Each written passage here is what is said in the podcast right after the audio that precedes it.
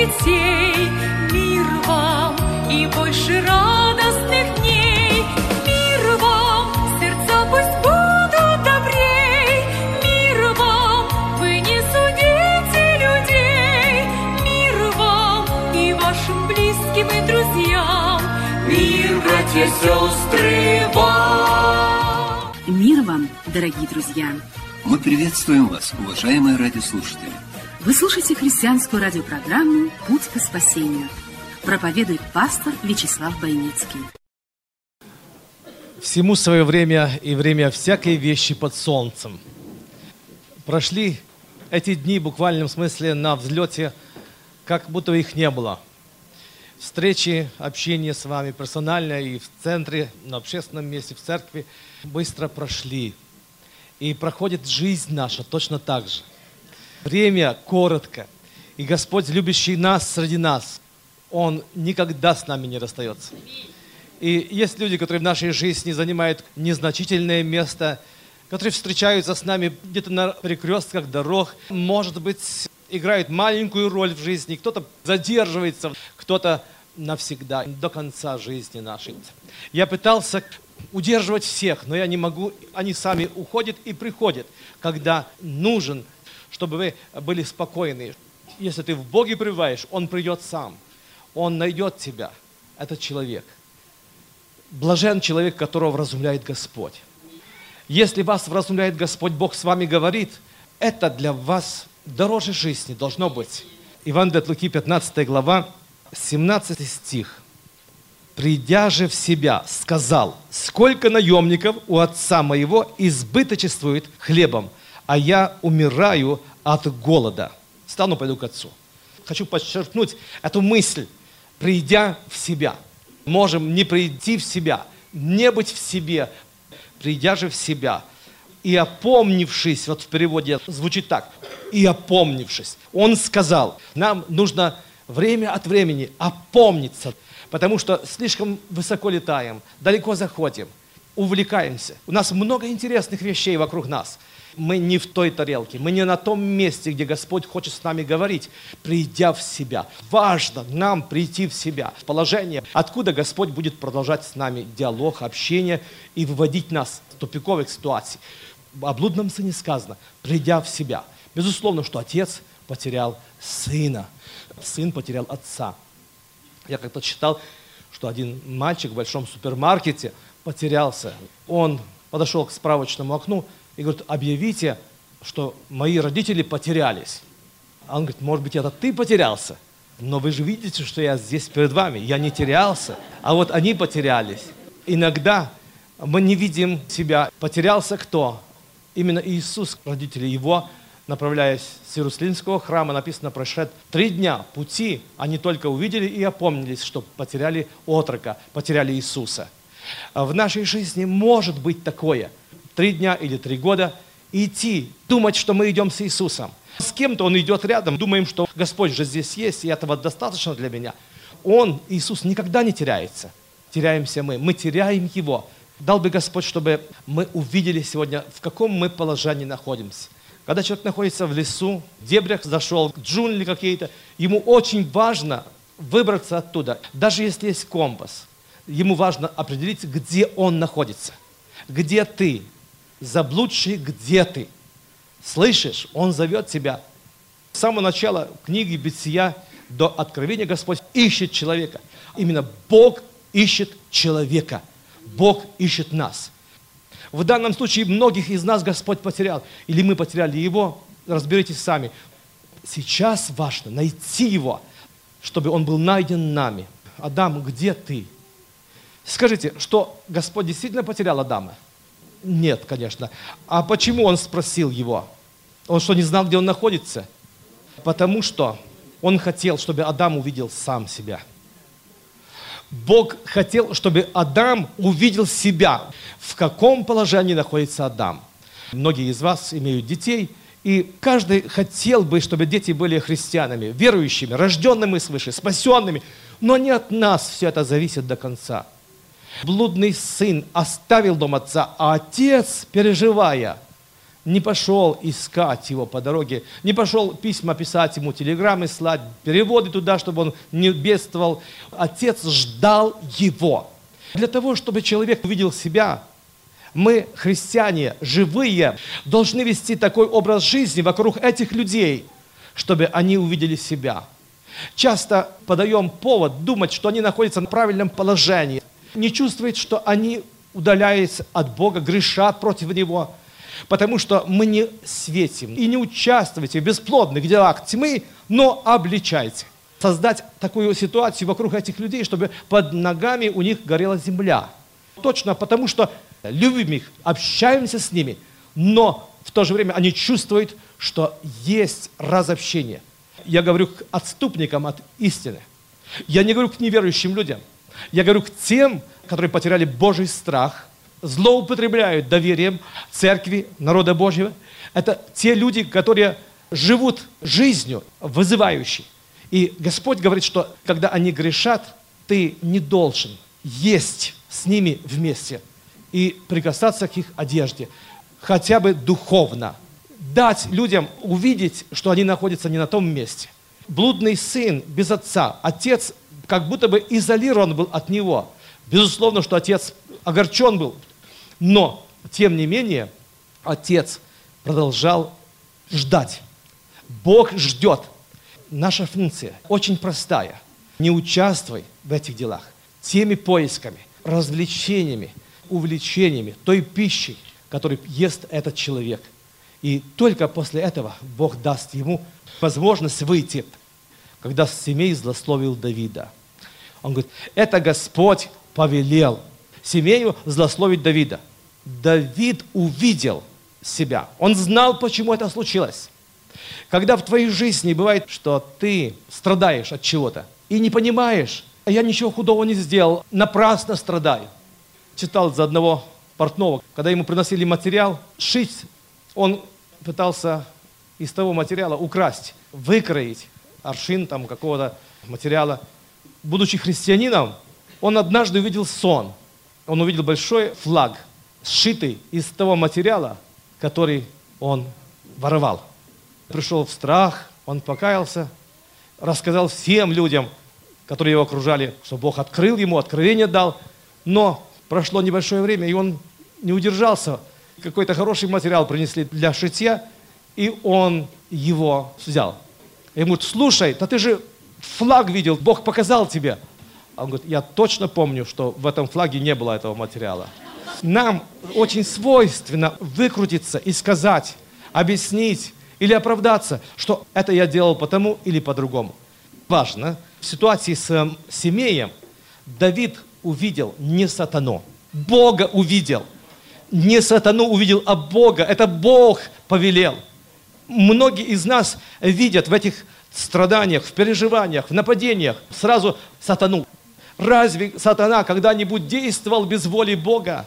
Сатана просил Бога за Иова коснуться его. Господь ставит санкции для того, чтобы конкретно допустить его к нашей жизни. Даже сатана не может сам по себе прикоснуться к тебе, если ты не дашь места для этого. Давид увидел Бога, Сколько людей говорят, молитесь за меня, потому что меня сатана искушает. А может, Бог допустил? Блажен человек, которого разумляет Господь. Типичная ситуация. Ревностный Петр говорит Иисусу, да не будет это с тобою. Когда он рассказывал о своих страданиях, у вас есть какие-то страдания, как Христос печалился, Он в Гефсимании молился, Он переживал, и Иисус переживал. Вы находитесь на пути исполнения воли Божьей. И в это время подходит к вам человек, начинает вас жалеть. О, бедненький, он злословит тебя, ты страдаешь несправедливо, как бы жалеет вас. Может быть, вы склонны видеть, что это Господь. И именно в этот момент, друзья мои, он сказал, отойди от меня, сатана.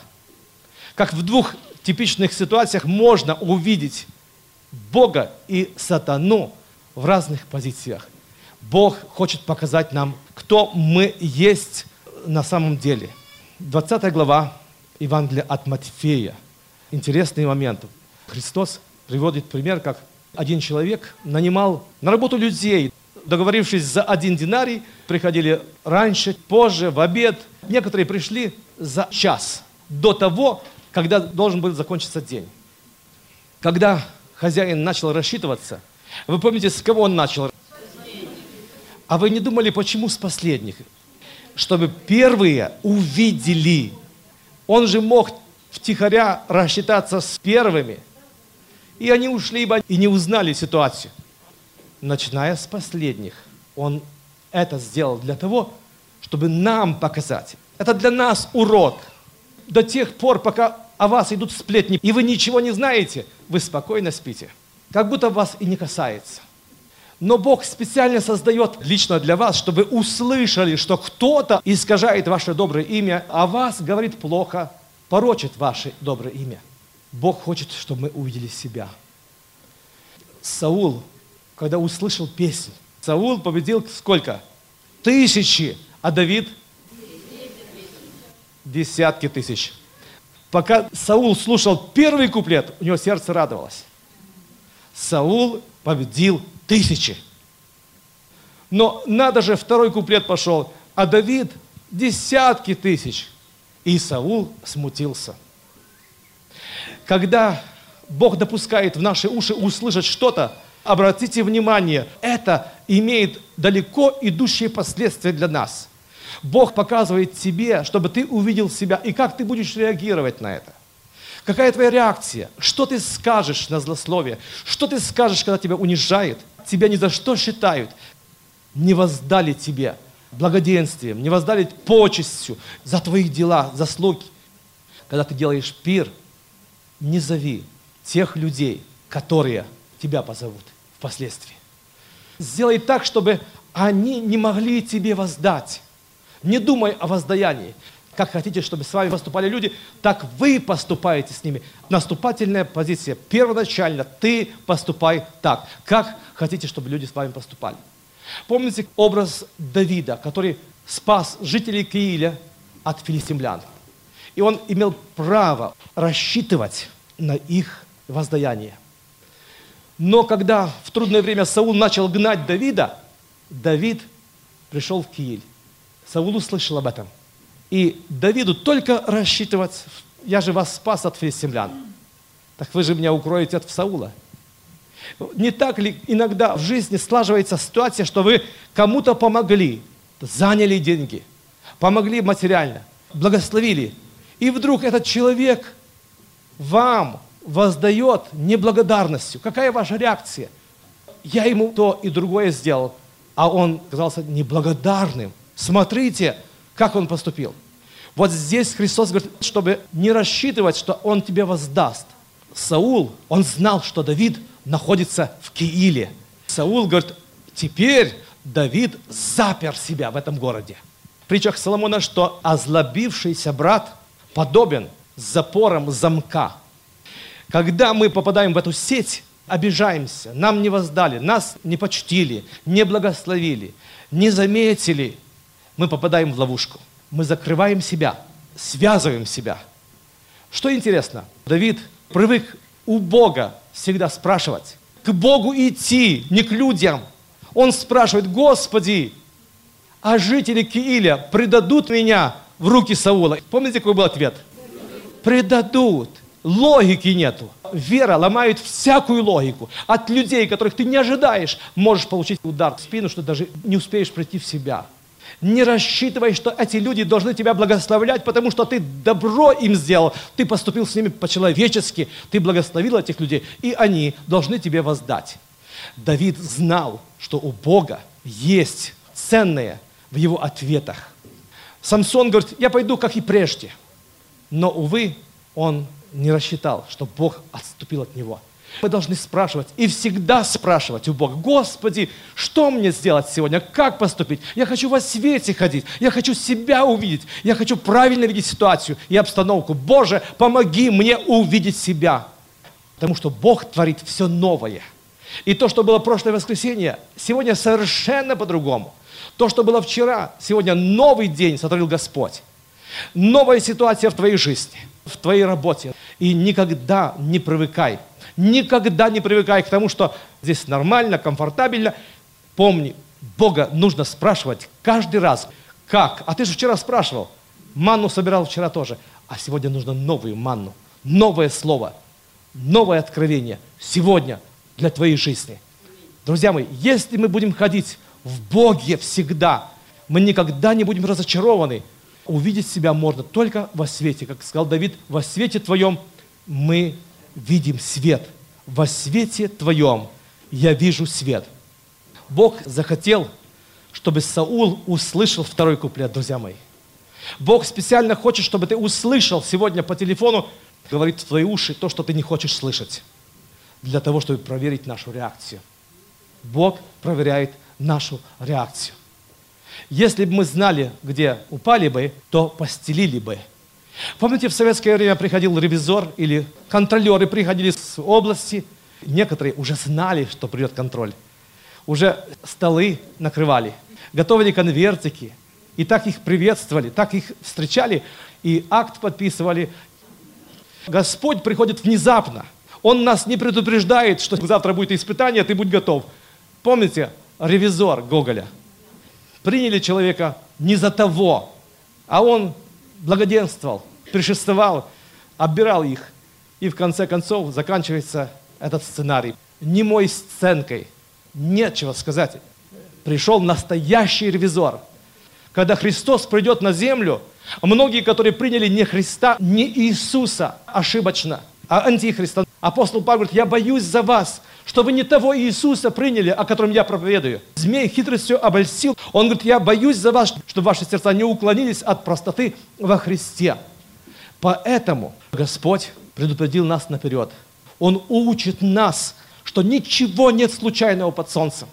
Без воли Божьей волос не пойдет с вашей головы. И все, что произошло в вашей жизни вчера и третьего дня, это от Бога.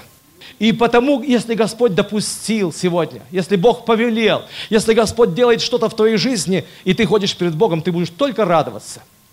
Давид спрашивает у Бога. Жители Кииля предадут меня в руки Саула. Предадут. Я очень хотел бы для благоденствия и благословения вашей личной жизни, для того, чтобы вы имели успех и имели жизнь и жизнь с избытком, избегайте этих ошибок, которые не избежали многие христиане. Они ходили только видением, они не ходили верой. Не ожидайте воздаяния. Только когда ты не рассчитываешь, только когда смотришь на Господа.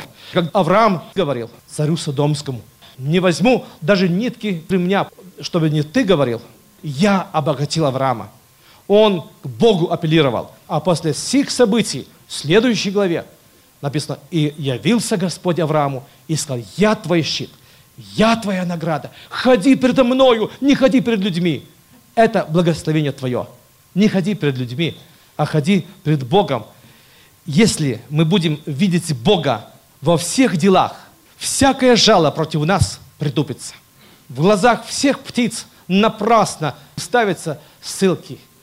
Если мы будем видеть Господа во всех делах, каждый день, во свете Его будем ходить, притупится всякое жало против твоей жизни, против тебя. Ты это увидишь.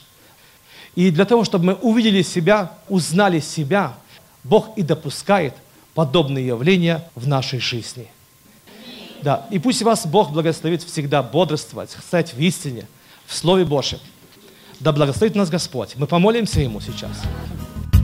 Вышел я на новую дорогу, предо мной тернистый путь лежит, а вдали к небесному чертогу огонек живительный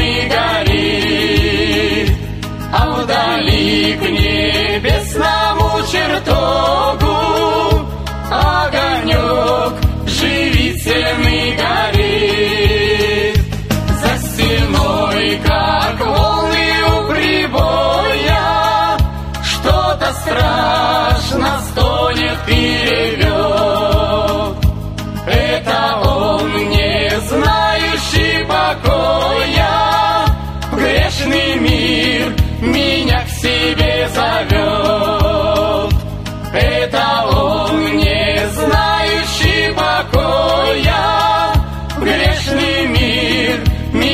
себе зовет.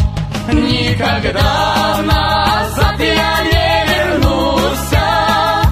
хоть и труден путь мой далек. Никаких пред